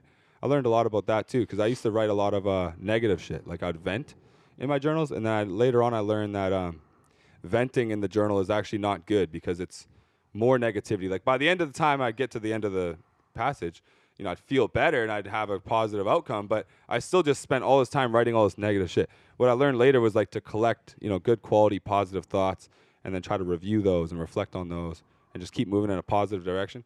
But yeah, a lot, a lot of it would come down to like, yeah, recognizing emotions and um, choosing more like positive things instead of um, just reacting, you know, or just trying to create space in the situation, walk away, um, just stuff like that. Yeah, I always um, one of the things I learned in the last couple years that I find about myself is like anger. I feel like I always I call it a uh, secondary emotion. Yeah, like it's like yeah. It, it happens after a fir- like the first emotion, and for myself, it's usually like concussions have led me to be like confused a lot of the time or like kind of like anxious a lot of the time. Mm. And if I get scared or confused or sad, I like to mask that with anger. Oh, like I don't like someone thinking, "Oh, he's confused about this or he's sad or he's like I don't like I like something inside me wants to hide that from people. So if I feel Ah. scared or anxious or confused or anything like that, it comes out of me as frustration and anger.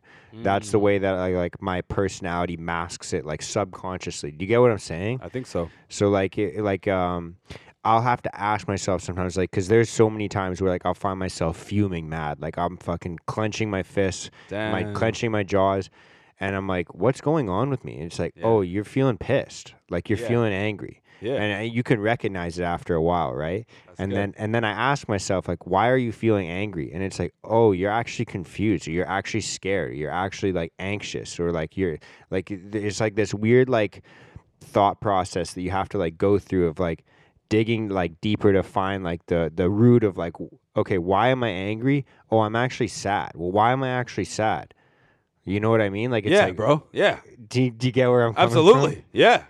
did you did you get did um did you get anything like that through the counseling or through like books that you've read or Um, I don't know if I can think of it offhand. I'm sure there's something.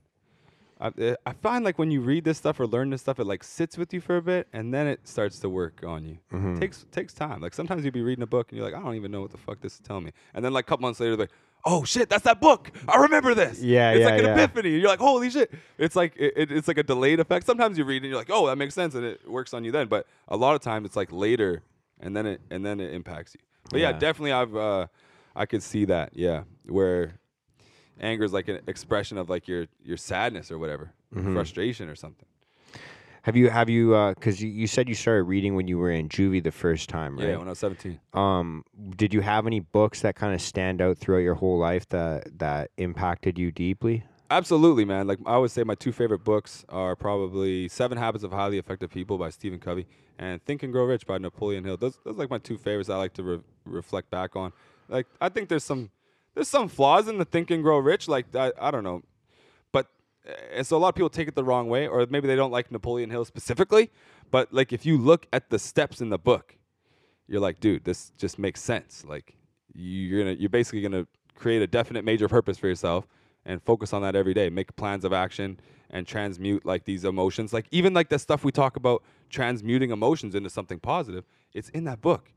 Uh, he writes about it a little bit differently, but it does all go together. And it's kind of one of those things that's like, whoa, this guy really did go in depth and make like a, a plan to achieve any goal. If you literally follow this plan, you'll achieve it. It's, it's crazy, but it takes a while because it, it- it's hard to hard to grasp at first. And I think he intentionally makes it kind of vague. But he's like, just keep reading this book, and you'll it, it will come to you. And you're just like, what the fuck? But it keeps you reading, keeps you reading, keeps you reading. But then all these things you reflect back on it, and if you actually do the steps, I think a lot of people read the book but didn't do the steps.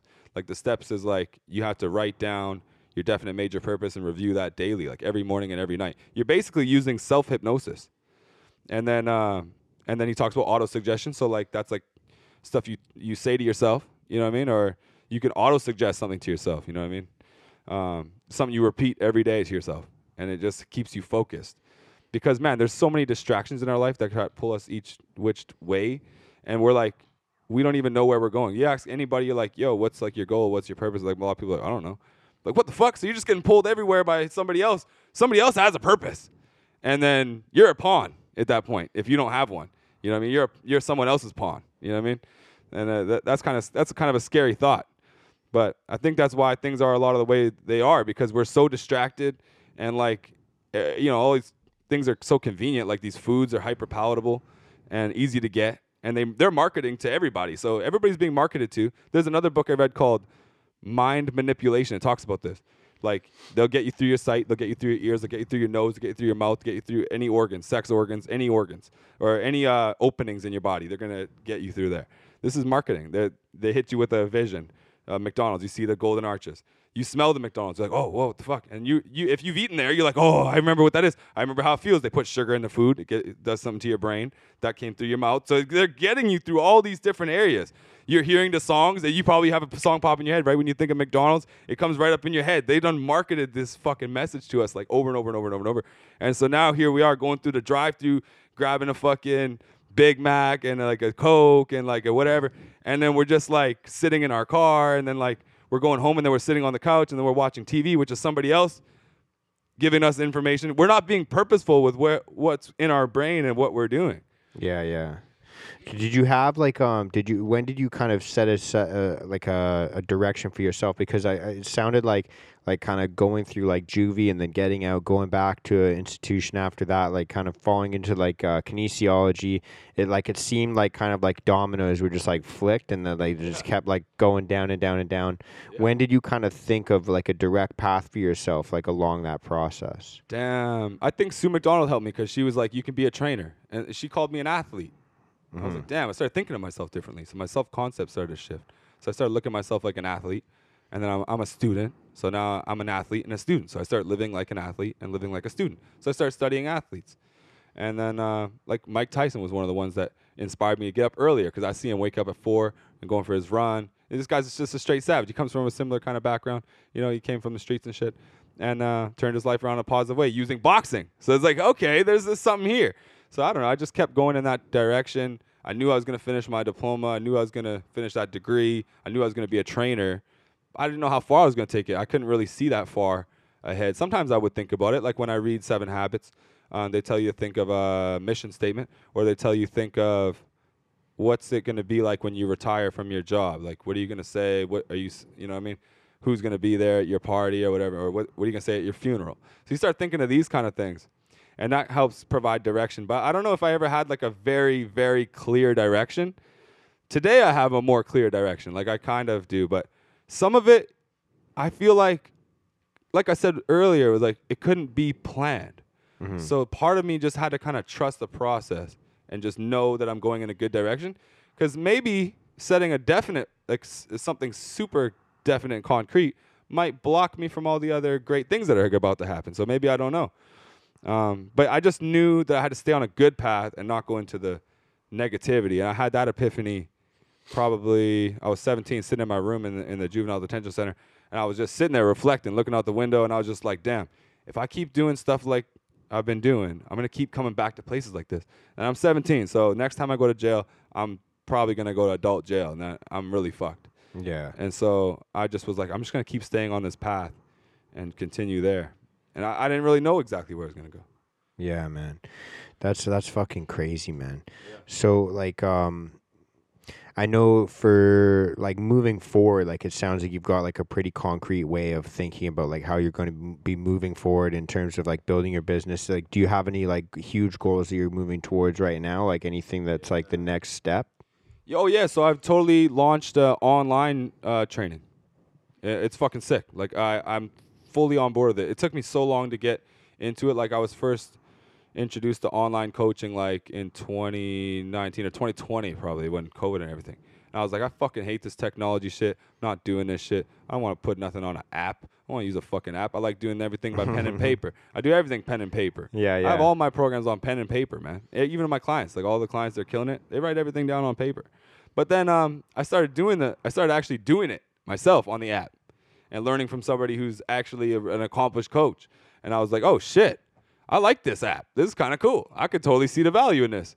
So then I started um, signing up clients and putting them on the app, and I was like, dude, this is fucking sick. Like, I don't, if I don't get to see this person every day, like I at least know that they're doing these workouts, and then it becomes more of a coaching that's not solely focused on workout. Like in the gym, I was like solely focused on workout, and the downside was that I couldn't really like at first that first program where they were really into um, the reading of the books and the meditation and stuff i was able to teach the personal development side. But then working with um, the groups of women like i would give them books and we would talk about that stuff and we would do that stuff but it wasn't quite the same. And it was more focused on exercise specifically and diet and a lot of really like really exercise dependent. So bridging that gap when i started to go online I can't see them in person and teach them the barbell lifts like I would teach someone in the gym. But it's uh, it's more of a lifestyle coaching as well. So yeah, they're gonna have workout plans, diet plans, nutrition, and we're gonna do um, we're we're gonna talk about mindset. We're gonna talk about you know we are gonna talk about the philosophy behind working out and proper diet, and so they can avoid uh, avoid all the bullshit.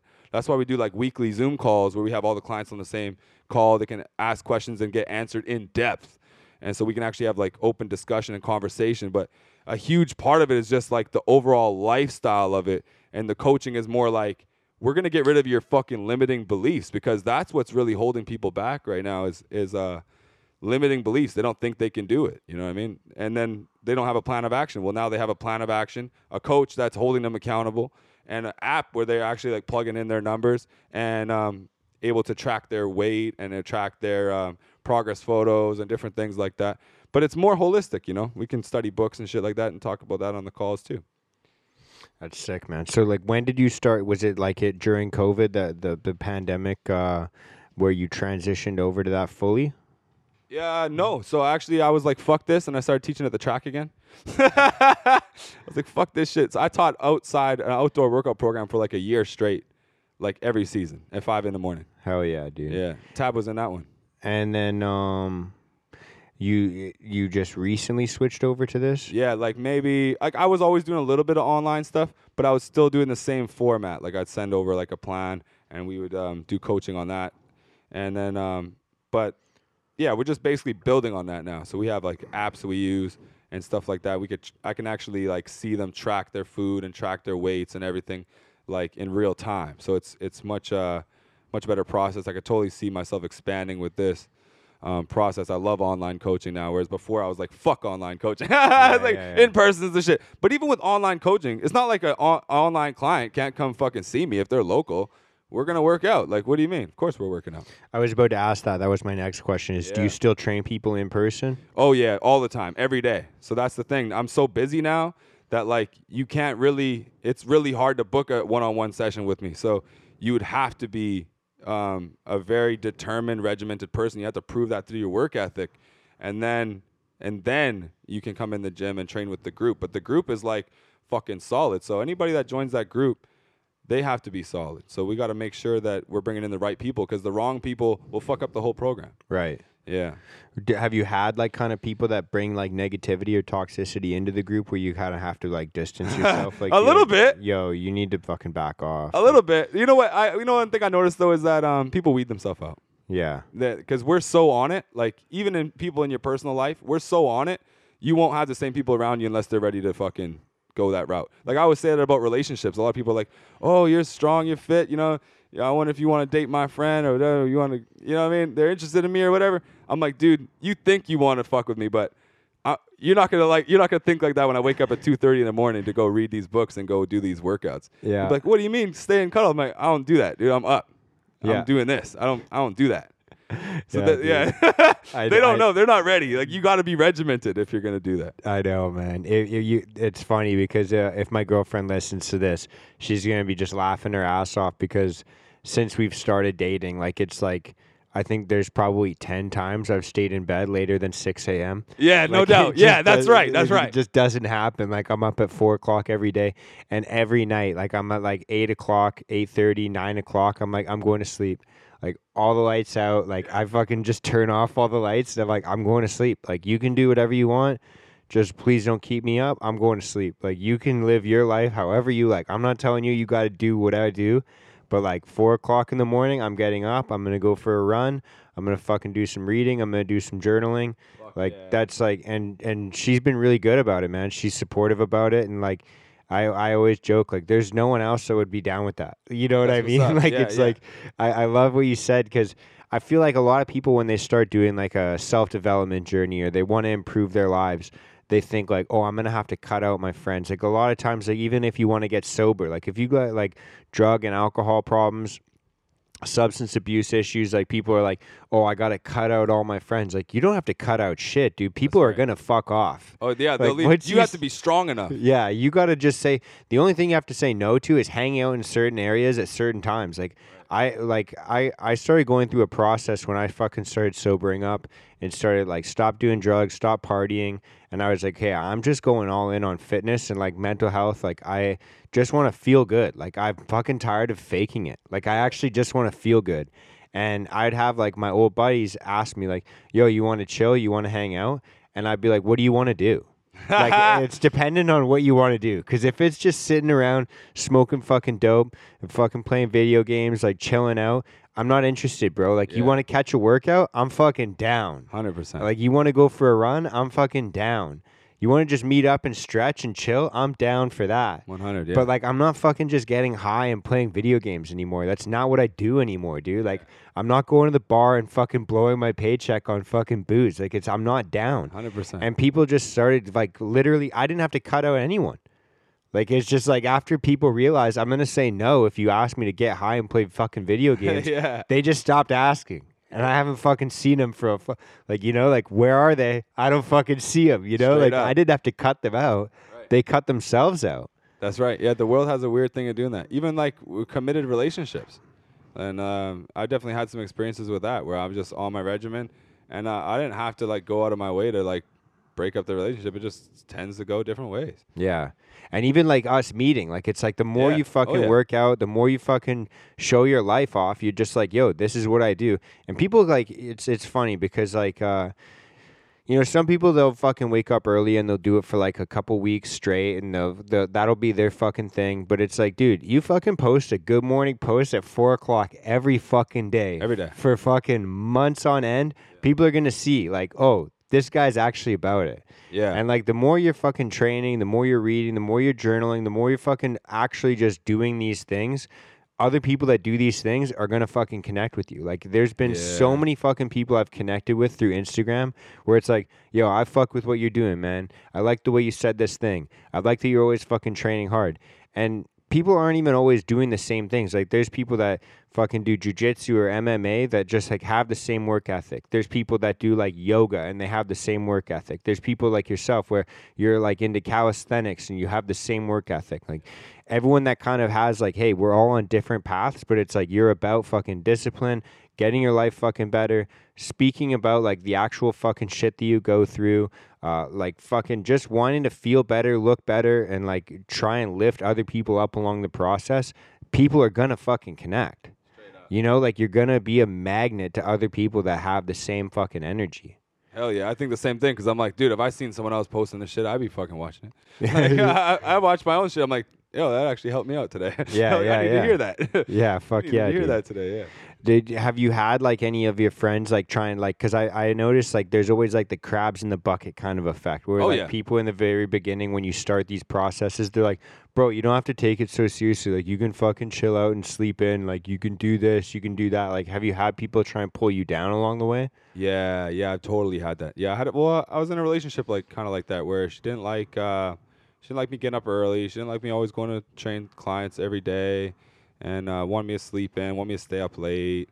And for a while, like I was staying up late, but I was still getting up early, so it was really fucking me over. And so I had to stop doing that. And then it, I wasn't quite where at the level I'm at now because now I've got my bearings about me where I'm just like, no, it's non-negotiable. Like I don't even, like it's not even a question, you know. But yeah, there's definitely people that oh man, I got some good experiences too. Like even even long before, like back when I was in PG still. This is a common thing. I go to like church groups and go to like church groups and stuff, and they would like offer me like ice cream and stuff like that. Like I'd be like, no, no, I don't, I don't, I don't do that. I'm, I'm not eating that. And then um, they'd be like, oh, come on, you know, just have a little bit. And I'm like, no. But I was just like, why do they keep, why are they pushing it on me? Because it was weird. I would be like, no, no, thanks, I'm good. Like, oh, are you sure? Like, uh, yeah, I'm sure. I know, I'm good. And they'd be like, you should just have some. And they, they would be persistent. Like sometimes I actually would take it. And then um, th- I was just like, why do people do that? Like, why do they really want me to eat this ice cream when they know I'm an athlete and uh, I'm serious about my health and fitness? Like, why, why are they pushing that on me? And uh, same thing with drinking too. Like, I, I know people probably s- experience that a lot with drinking, where it's like, oh, just have a bit, just have a drink, just have a drink, and you're just like, nah, and you're like, come on, and they're like, come on, you know what I mean? And you're like, Yeah, yeah, okay. Don't be the guy that's like, okay, if you say no, you gotta say no and then stick to it. You know what I mean? And that was a really hard thing because I've definitely been through that before too. And like, yeah, my past try to come back and, and haunt me sometimes, try to come back and get me. But uh, I had to just be solid in what I'm doing. And I think this year I've probably I'm probably the most solid I've ever been on this path. Like and I feel like I'm just getting started now. Like that's the craziest shit. Dude. That's like that. I feel like the exact same way. Actually, it's kind of funny. Like I feel like I'm just getting on the right path, and it's like Yeah. I've been doing this shit for like a couple years now, and it's like today still feels like day one. Yeah, dude. Like it's like fuck. I still get the same feeling. Like I, it took me. I think this morning I was like, okay, I'm gonna work out at like ten o'clock. I was like, I fucking shoveled snow all morning. I came inside. I had a little meal, and I was like, okay, I'm gonna start my workout. And then there was like, oh, I fuck, I, I gotta take care of this first. So I Yeah. gotta do some laundry first. And then it's like, I think it was like 11:45 when I was finally like, okay, fuck this. I Yeah. need to start my fucking workout. Like it's Oh, like yeah. still the same mental process of like, oh, I'll do it later. I'll do it later. I'll do it later until like two hours passed. I'm like, okay, fuck this. I need to do this fucking workout now. Yeah. And it's like, uh, it's funny how like that process, like people think like, uh, sorry, can you just get that? Thank you. Sorry. Um, my dog just almost knocked over the camera. She probably still do it, but um, people think that like as you go like along this journey, like shit gets easier and easier and easier. Like it's like like you don't have to deal with the same fucking problems in your head. But like Right. I, I'm I'm still like, fuck, man. It's been years since I've been training every single day, and still I have that mental conversation where it's like. Oh, I'll do it later. I'll Oh, fucking yeah. do it later, man. Like, do you still feel that same resistance? Dude, big time. Like uh, the biggest one for me is like when I wake up in the morning, because a lot of people are like, "What time do you go to bed? What time do you go to bed?" Because they they see how early I'm getting up. I'm like, honestly, it doesn't really matter what time I go to bed because the alarm goes off and I have to get up. So if I stayed up late, nine or ten or something, I gotta get up at wh- when my alarm goes off, which a lot of time right now is like two thirty. So if it goes off at two thirty, I have to get up at two thirty. And like, dude, I'm like mid dream. All right, mid dream. I'm like comfortable in the bed. Alarm goes off. It's on the other side of the house, so I have to get up. And then I get my ass up and I'm like, dude, I want to go be- back to bed so fucking badly. like, so badly. And it's cold these days. So you're up, it's cold, so you want the warm bed. And like, fuck, mid dream, like say you're having a good dream or something. You're like, damn, what the hell? Why you why am I awake? And then yeah, just one thing into another. So I go to the go to the washroom, I turn the coffee pot on, and then like one thing to the next thing to the next thing. Okay, I'm up. And then I'm up. I'll do a set of push-ups. I might even uh, film a set of push-ups and post it on my um, Instagram or something like that on my story, and then write something positive about that, and then whatever I'm thinking about that morning, and then uh, and then I'm awake, and I'm like, and then I feel this like intense feeling of like, dude, I'm so glad I got up early. Like I'm so glad I got up because like now I can accomplish all these things I wanted to do today, and then and then I accomplish all those things every day, and I always feel amazing. So then it becomes a little bit easier to get up in the morning because I remember how great it felt when I accomplished everything, and then I remember how shitty it feels to sleep in. I know it's been a long time since I've slept in, but I don't like how it makes me feel. Like afterwards, you know what I mean? At the time, you're like, oh yeah, I get to sleep, but you're not even having a good sleep anyway. I see like people will like sleep through their fucking alarm like seven times, or they hit the snooze, hit the snooze, hit the snooze, set another alarm, hit the snooze. Like, why are you doing that? The alarm is set. Why don't you just get up? You know what I mean? It just trips me out because like obviously you want to get up at that time, and they'll be like, you're making me feel bad because um, you know, you think I need to get up early. I'm like, I'm not telling you you need to get up early. Your alarm is set for this time and you're not doing it. Like you're not doing what you said you're gonna do.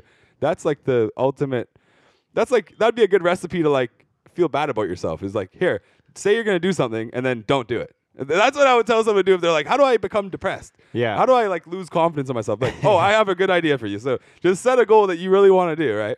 And then just like don't do it. Just make an excuse.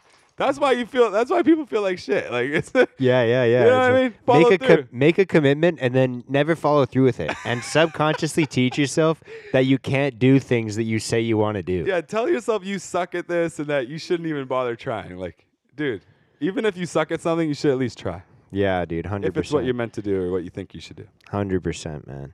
Um, fuck, dude, I think we should try and wrap this up and kind of put a little bow on it. But I was gonna ask you, like, so for someone that's kind of maybe in a similar position that you were, like maybe like. Maybe not quite at juvie, but maybe they're in juvie. I don't know if they could listen to this at that point, but um, for someone that's kind of just starting like a, a journey for themselves uh, in self development or their physical fitness or whatever it could be, like what kind of advice would you give to somebody that's just starting off? Like maybe they're fucking overweight, maybe they're addicted to drugs, maybe they're Oh, yeah. like fuck, they feel like they're fucked. Yeah, yeah. Yo, there's a lot of different ways you can spin it. Like I remember when I was a kid, I would try to get on the ground and do push-ups. Like even when I was 15 in that trailer, or 14 or whatever age I was, 15, I would try to get on the ground and do push-ups. Um, I wanted to change. Like I wanted to change, and I knew fitness would help me, but I didn't know. Like I just didn't know. So honestly, I'm biased, obviously, because I'm a coach. But I think people should hire a coach because the coach will give you the program. The coach will give you all the fucking programs, and they'll help answer all your questions. So it just streamlines the process. And then, uh, especially somebody like me that has a mental health background, like in my personal life, I structure workouts based on that too. If especially depending on what people are going through. But even if someone didn't have a coach, if they had nothing at all, I mean, you have to work out. Like you have to go, even if it's something simple. Like I like running because sometimes strength training is too complicated for people at first. If, like if they had absolutely nothing. You know, I am just talking about if someone had absolutely nothing, they could figure out how to run around the block a bunch of times, or go to the biggest set of stairs they can find and run up and down that shit. Because that stuff it releases endorphins and stuff, and it like gives you a feel good mood. So if you're in a bad mood, it'll li- it'll lift you up. So I would say exercise first, and then get into a positive message. So listen to a podcast or read a book or something positive, like anything positive. And then after that, you get into um, positive action. So it could be something for your work uh, something for a friend, you do something nice for somebody. Or it could also be like cooking a healthy meal. Like maybe you're going to prepare meals for the next few days so you always have something healthy to eat. And so that way, even if you felt like absolute dog shit about yourself and hated your life, and let's say the process didn't make you feel better, which usually by the end of your workout you feel better. Mm-hmm. But let's mm-hmm. just say the whole thing didn't work, felt like shit after. Do it again. Do it again. Do it again. Do it again. Do it again. Over and over and over and over and over. Repeat the process. Exercise the, even if it's a set of push-ups or a set of squats, I don't give a damn. Set of abs or something. Then get into positive thinking. So you're gonna read a book, take a course, I don't know, whatever people are into. Listen to a podcast. Then you're gonna do something positive. It could be something for your work. Like maybe you're gonna, yeah, maybe something you're starting a business. I don't know what people are doing, but st- something like that. And just continue re- repeating that process. You know, in a month, you're gonna be like, man, I'm in a better position. Like my body looks better. I feel better about myself because I'm actually doing positive shit. And so now you actually have something like a real thing to feel grateful for. I find it funny that people are like self love and everything. You got to feel good about yourself, but it's like, well, you maybe you have maybe people have reasons to feel like shit about themselves. Because like when I was a kid, yeah, maybe I felt like um, not loved or appreciated by my family or whatever at the time, but and like nobody gave a fuck about me. But what if I was like working out all the time and fucking killing it? Like what if somebody like me came through and was like, no, don't worry about that shit, yo. You read this book. Hey, don't worry about that shit. Come to the gym with me. Hey, don't worry about that shit. Eat this healthy food and then I would have been like killing it and like, hey, come to the boxing gym with me. Like I would have been killing it, no matter what the fuck's going on at home. I wouldn't give right. a fuck. Right, right. I would be like, dude, I'm the shit. Like I don't give a fuck about what's happening at home. That's what I do today. Like there's shit going on in my life. There's always shit going on in my life. Like there's always something, dude. And, I, and people don't even know the half of it. And uh, especially this fucking year, and no, people wouldn't even know. But it's like, dude, I just pour more energy into this. If I feel like I don't have control of my circumstances, I just control my diet more. I work out harder. I read more books. I work on my business. Bro, I fucking love that shit. It makes me feel good. And then I don't even give a fuck about the other stuff. I'm killing it. I'm winning right now. Dude, this conversations make me want to bang out push-ups and go for. I'm like, I want to go for a fucking another workout. Straight dude. up, that's what I'm saying. Like, there's no no reason you can't. And if the goal is mental health related, a huge thing I learned about in school because I went and studied this because um, you could write papers, right? And I noticed that I had a connection between my mental health and my workout. So I looked it up and I did a research paper on this. So I had to look at research and compile it and write a well written um, paper. I can't remember how many words it was or whatnot, but it was a decent sized paper. And what I, one thing I found is that a bout of exercise, uh, the more intense the better, can um, reduce symptoms of anxiety and depression for two to five hours afterwards two to five hours. I'm like, shit. So no wonder I was working out five times a day. Yeah, yeah. Like, I needed that. If I work out two times a day, that's ten hours of fucking feel good. Yeah, potentially. Yeah, that could last you a day. You yeah. could have a great day after that. And I noticed, like, when I had shitty workouts, I just felt like shit. I don't know, like, man, a, a lot of people are gonna be like, that's unhealthy or whatever. Like, man, I don't think so. I think it's healthy. Like, if you feel like shit about yourself and then you sit on the couch and eat cheeseburgers or bonbons or chocolate almonds or something and that's socially acceptable. So nobody says that's unhealthy. They're like, oh, don't say anything about people being overweight. But dude, it's like if someone uh, go and uses heroin or crack when they feel like shit about themselves, well, then everybody judges them. If someone goes and works out when they feel like shit about themselves, oh, you're crazy, you're weird. If someone goes and eats ice cream when they feel shit about themselves, like, oh, me too, it's cool. Like, what Espe- the fuck, dude? Especially as well, like if you uh in the mental health world, like if you recommend You're like someone's like, "Oh, I feel like shit about myself," and you're like, "Dude, go for a workout." People are like, they they like it almost like you're you're being insensitive or you don't give a fuck. You're like, "No, Yeah. dude, this is seriously the best antidepressant there is." Absolutely. Well, didn't you say you had a counselor? I was listening to one of your podcasts. Didn't you say you had like a counselor, or someone that encouraged you to work out, or Yeah, dude. I had uh, one of the f- like I've I've spoken to fucking so many doctors about my mental health, yeah, and the last one I spoke to was the last one I needed to speak to. that's what's up. He like um I, I, I walked into his office and I'm like, yo, if you prescribe me any fucking medication, I'm walking out of here. Like I'm fucking tired of this shit.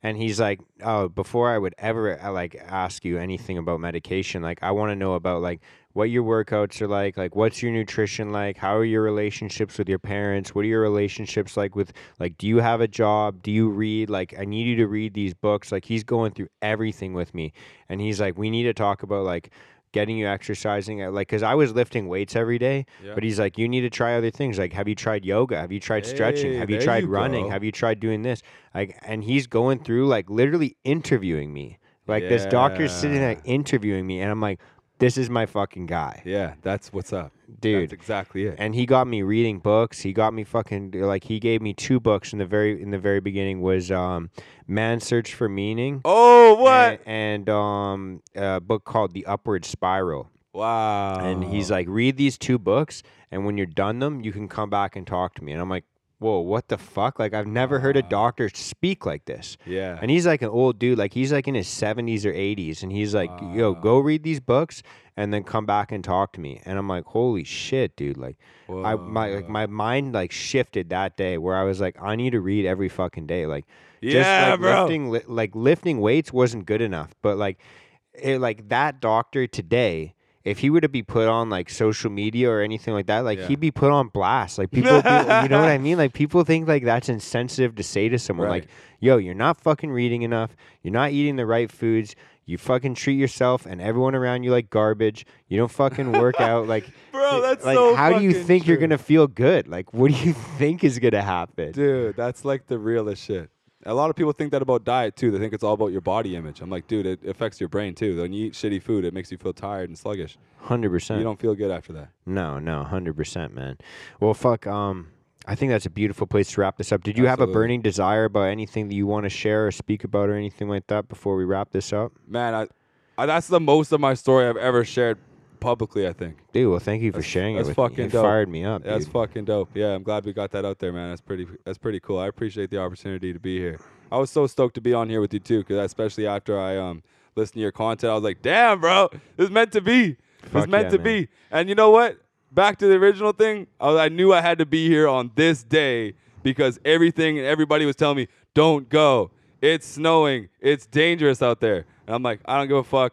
I'm gonna say fuck all these excuses. I'm gonna figure out a way to be there so I can actually see my homie in person Yeah, and yeah. get this done the right way, and then purposely be able to say fuck all your excuses at the same time.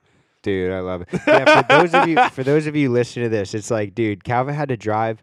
Uh, would have been what an hour and a half? Oh, yeah. two hours almost to get here, and in a foot of snow. Yeah, blizzard everywhere. It's crazy. It's fucking snowing again, dude. People sliding all off the road and shit. Yeah, dude. And everyone's fu- like in Vancouver, it's crazy, man. Because every other Canadian province laughs at us because like we get like three inches of snow and people are just slamming their cars into each other. Like it's like Yeah. fucking bumper cars. Yeah, and we nuts. got the biggest fucking dump of snow in like probably a year and a half last night. And Calvin fucking treks out here. It's, Oh yeah, it's it didn't even crazy. cross my mind. The only time it crossed my mind was when people started saying, "What are you doing? Why are you getting up at this? Why are you outside? Why did you just go to the gym?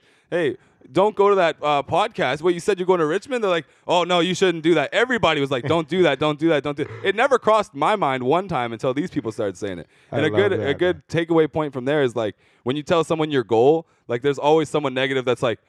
That's a bad idea. No, that's not going to work. Like they said about training too. There's no money in training. You, I support my whole fucking life off of training. I don't understand. There's people making Even I kinds of money messaged you this morning. I'm like, do you want to just do this over Zoom? Like, Oh, I, yeah. I was like, Oh yeah, and I was like, no, this is even better opportunity. To, like this is meant to be. Like I think it's supposed to be this way on purpose. dude, that's Yeah. fucking legit. Oh man, we're going on a personal development podcast, and then I'm gonna be like, I can't make it, bro, because there's snow. And then, like I just finished writing a post about don't let your external external circumstances affect you. Uh, I'm like, what the fuck? It's just Your real life application. you gotta live in alignment, bro. That I appreciate you, man. I I fucking love this dude. I really I really do appreciate you coming on here, telling your story like that openly and and uh, in an authentic way, man. You got open invitation. Anytime you want to come through and record, I'll fucking make some time. Like, cause Fuck dude, yeah. I I love this conversation.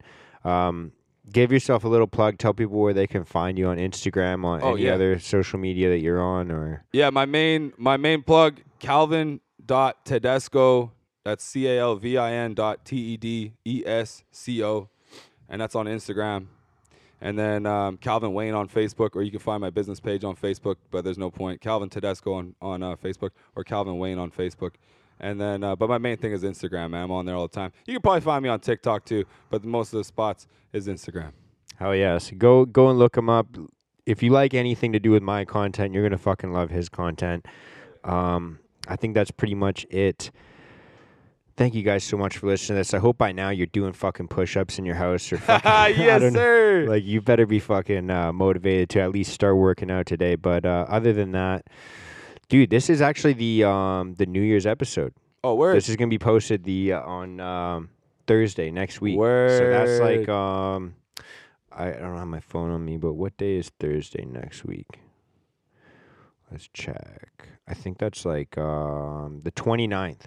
Yo, that's sick. So we're dropping this right before New Year's Eve. Yo, that's sick. Um, do you have any uh, thoughts or uh, any advice or any like quotes you want to share for people that are uh, just about to start their New Year's New Year's resolutions? I saw you posted something the Oh, other day about New Year's resolutions. Absolutely. Uh, the first thing is um start now. Don't start on New Year's. Like it's New Year. It's still a New Year's resolution if you start right now. It's the New Year right now. Like just start now. Yeah. And the other thing is um just because it's difficult doesn't mean it's impossible. Like I don't care if you fucked up on New Year's Eve and you're supposed to do your workout on January 1st and you're hungover. Like you can still work out when you're hungover. Just you know what? People should just not even be doing that anyways. But still, no matter what adversity you're faced with today, you can get your workout done. You control what you consume in terms of food and in terms of what kind of stuff you watch on TV or what type of music or any thoughts you consume. So you need to be proactive and in control of your own life. Fuck yeah. I think that's a beautiful place to wrap it up. Thank you guys so much. Much love and uh, peace out, motherfuckers. Happy New Year. Yeah. Fuck that's tight.